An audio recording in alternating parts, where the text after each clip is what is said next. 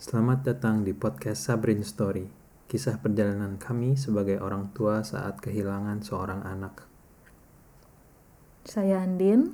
Saya Iksan. Kali ini kita mau cerita apa? Cerita waktu pertama kali kita dengar berita tentang komplikasi di tubuh Sabrin dan respon awal kami terhadap berita itu.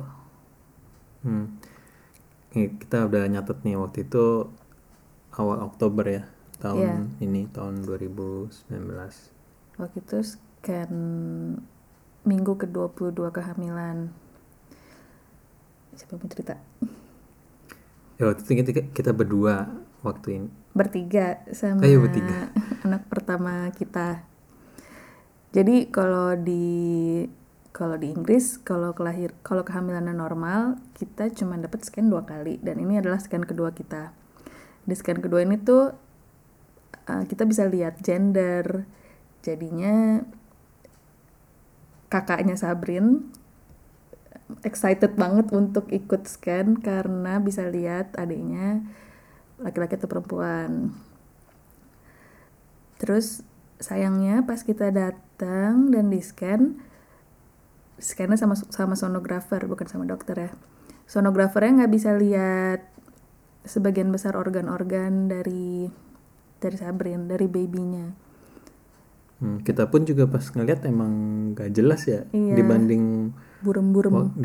Dibanding waktu abangnya gitu, emang ini apanya sih gitu, nggak kelihatan di videonya. Iya. Terus sonografernya kesusahan buat lihat organnya karena di minggu ke-22 itu mau dilihat kelengkapan organ kan. Terus sonografernya juga minta aku untuk apa namanya? Kocok-kocok. Goyang-goyang, stretching. Terus aku sempat mikir ini apa aku kurang minum, atau aku kebelet pipis. Aku emang kebelet pipis ya waktu itu. Apa aku nahan kebelet pipis. Sudah gitu, sonografernya bilang kalau ini, dia bilangnya low amniotic fluid. Jadi air ketubanku itu sedikit. Terus aku nanya, kenapa air ketubannya sedikit? Iya, kita nggak ngerti ya. Iya, kalau di kepala aku itu maksudnya apa? Iya. Iya, maksudnya apa? Terus sonografernya dengan gaya sangat menenangkan bilang, oh itu normal kok, kadang tinggi, kadang rendah. Jadi jangan khawatir katanya. Ini aku bikinin jadwal ketemu sama konsultan ya katanya. Ketemu dokter, subspesialis. Aku bikinin besok, tapi kalau kamu nggak bisa, nggak apa-apa. Katanya kan, kalau kamu nggak bisa besok, nggak apa-apa, nggak usah besok. Bisa reschedule buat minggu depan atau 2 minggu lagi gitu. Jadi, aku dan Iksan tuh pada saat itu tuh bener-bener agak santai, tenang. Dan kita mikirnya, oh ya itu nggak apa-apa, itu normal. Kadang sedikit, kadang banyak air ketuban. Terus kita sempat mikir kalau dibikin jadwal buat besok, kakaknya nggak bisa ikut karena jam pulang sekolah ya. Jadi kita mikir, apa minggu depan atau 2 minggu lagi ya, gitu. Terus gara-gara itu juga aku nggak ngambil izin ya, ke kantor karena kayaknya nggak apa-apa, kan udah juga hari ini gitu. Jadi besok ya udahlah kantor lagi. Iya. Tapi terus udah gitu pas pulang kita foto hasil reportnya. Aku lapor ke kakak-kakakku dua-duanya dokter. Aku lapor ke kakakku dua-duanya dan mereka semua bilang kalau besok aku harus datang ke rumah sakit katanya. Jangan ditunda lagi, jangan minggu depan, jangan 2 minggu lagi, pokoknya besok. Soalnya aku juga bilangnya, tapi ini nggak apa-apa kan mbak, soalnya mereka pada sonografer santai kok gitu. Tapi mereka nggak bilang kalau itu mengkhawatirkan, tapi bilang pokoknya jangan ditunda, besok suruh datang. Ya udah, jadinya aku datang tanpa Iksan, tanpa kakaknya Sabrin. Tapi aku ditemenin sama temanku Cindy dan Sarah, anaknya. Terus aku ketemu sama konsultannya. Konsultannya itu adalah subspesialis fetomaternal. Di scan lagi, pas di scan juga dokternya kesusahan. Terus dokternya bilang mau panggil ke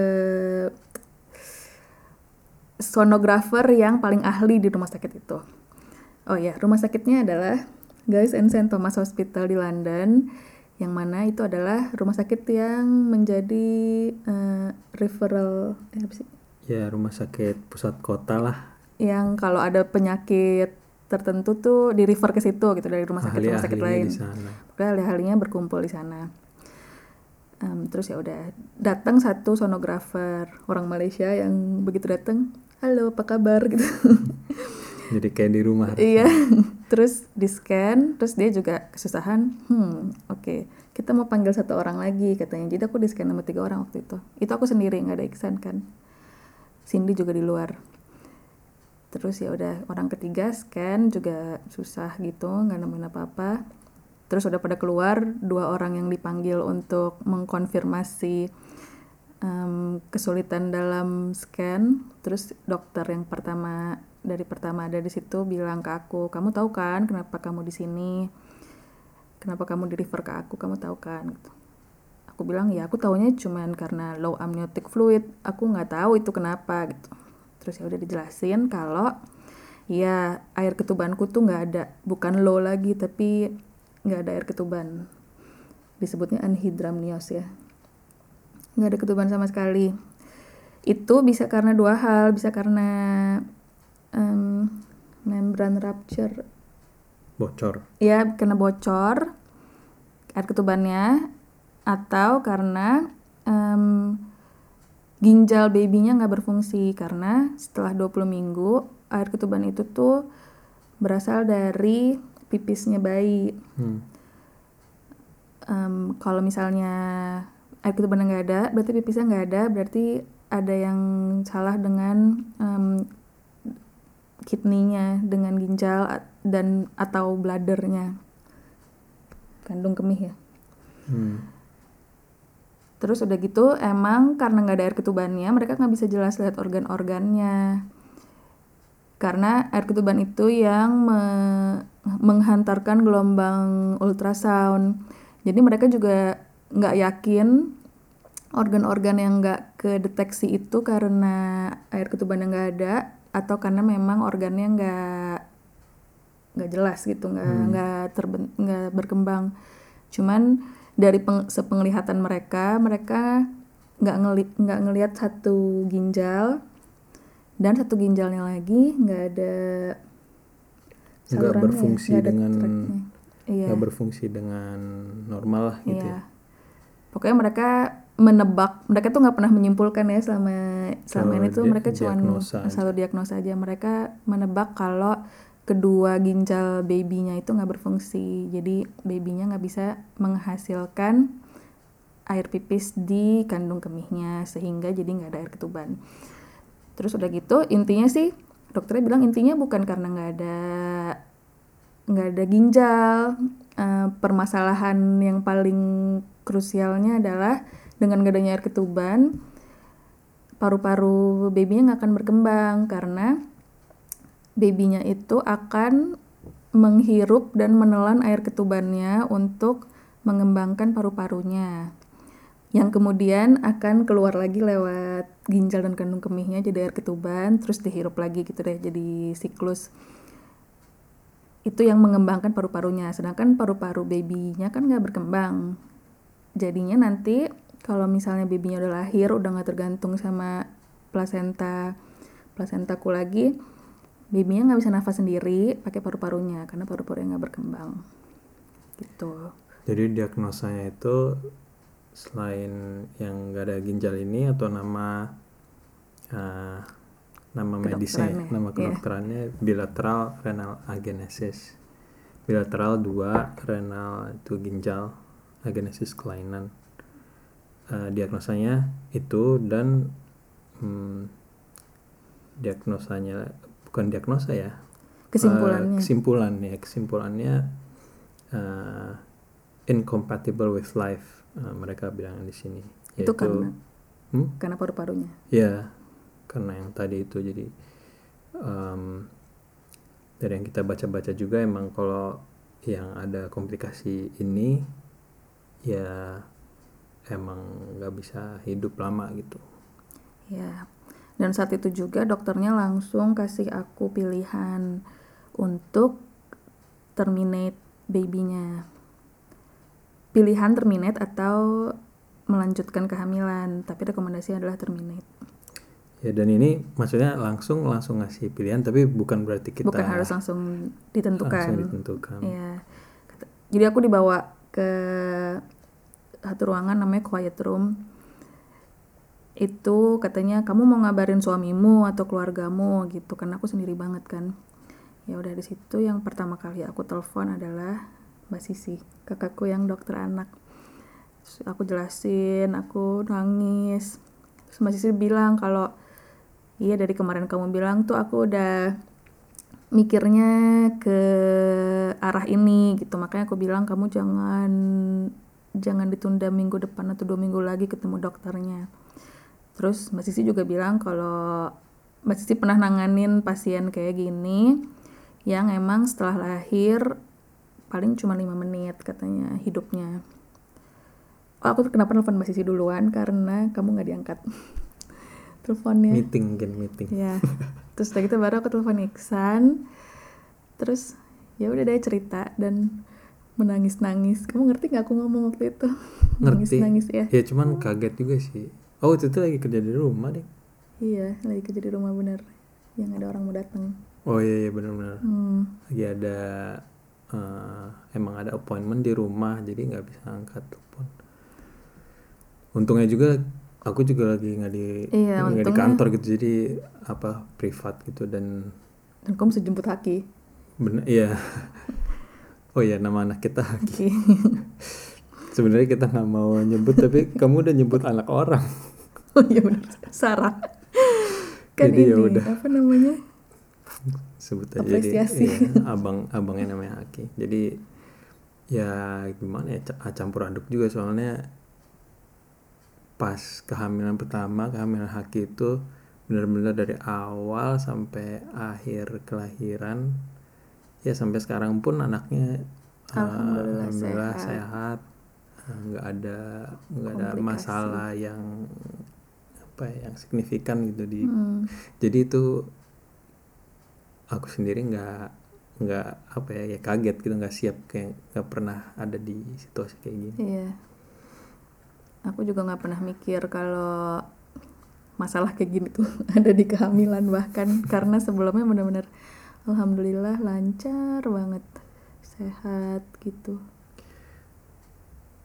Terus kita udah dapat berita ini, kita udah ya kasih tahu juga ya ke beberapa keluarga dekat tentang kondisinya. Terus apa yang kita lakuin? Ya pertama kan nanya-nanya, kita kan cuma punya akses ke dokter yang ahli ini tuh di Indonesia ya, karena di sini kita nggak kenal siapa-siapa ya kan. Kita nanya dokter-dokter tuh teman-temannya kakak-kakakku yang dokter kandungan, dokter spesialis feto maternal gitu. Terus kita mau memastikan nih pengetahuan kita tuh udah cukup tentang komplikasi ini kan. Kita nanya resikonya apa buat kita. Aku tuh sempat mikir ini emang nggak bisa disembuhin ya gitu, nggak bisa. Ini kita benar-benar nggak bisa melakukan apa-apa sampai pilihannya adalah determinate gitu.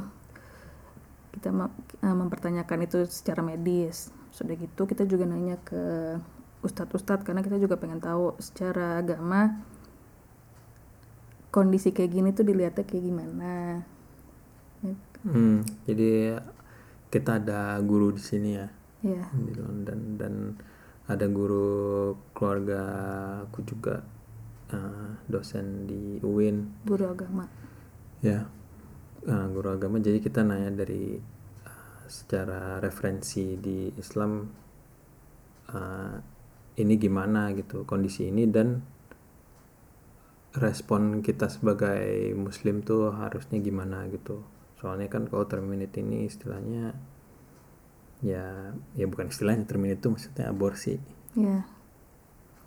Dan di UK diperbolehkan, itu legal. Iya. Yeah. Sama yang terakhir juga kita cari-cari paper ya. Tentang si, karena kita udah tahu istilah medisnya, jadi kita googling aja dan cari paper-paper, maksudnya untuk mencocokkan aja sih yang ada di paper itu sama yang dikasih tahu sama dokter itu sama atau enggak gitu. Yeah. Dan emang nyatanya yang kita pelajari ya memang kayak gitu, umumnya, bukan umum ya, hampir 100% itu dari beberapa paper yang berusaha aku baca karena semuanya kayak istilah medis gitu. Tapi umumnya kalau nggak eksperimen dengan penanganan yang eksperimental, itu ya 100% meninggal. Emang kita nggunain beberapa hari saat itu ya, yeah, untuk nanya-nanya ini semua, untuk belajar lagi. Kebetulan waktu itu pas weekend, jadi Jumat, Sabtu, Minggu kita coba cari lagi, terus yang kita telepon guru-guru kita, ustad kita, dan baca paper tadi. Emang karena ini memang perkara yang sulit banget dan keputusannya itu harus benar-benar matang, yang memutuskan itu harus udah ngerti gitu konteksnya dan pilihannya, pros and cons-nya gitu di kedua pilihan tersebut gitu. Ya jadinya belajar lagi, belajar biologi, belajar agama. Dan ini yang pengen kita share juga sama yang dengerin podcast ini gitu. Ya cerita lebih detail tentang apa-apa yang kita pelajari, yang semoga berguna gitu buat yang dengerin di episode selanjutnya. Ya segitu dulu aja deh. Dah.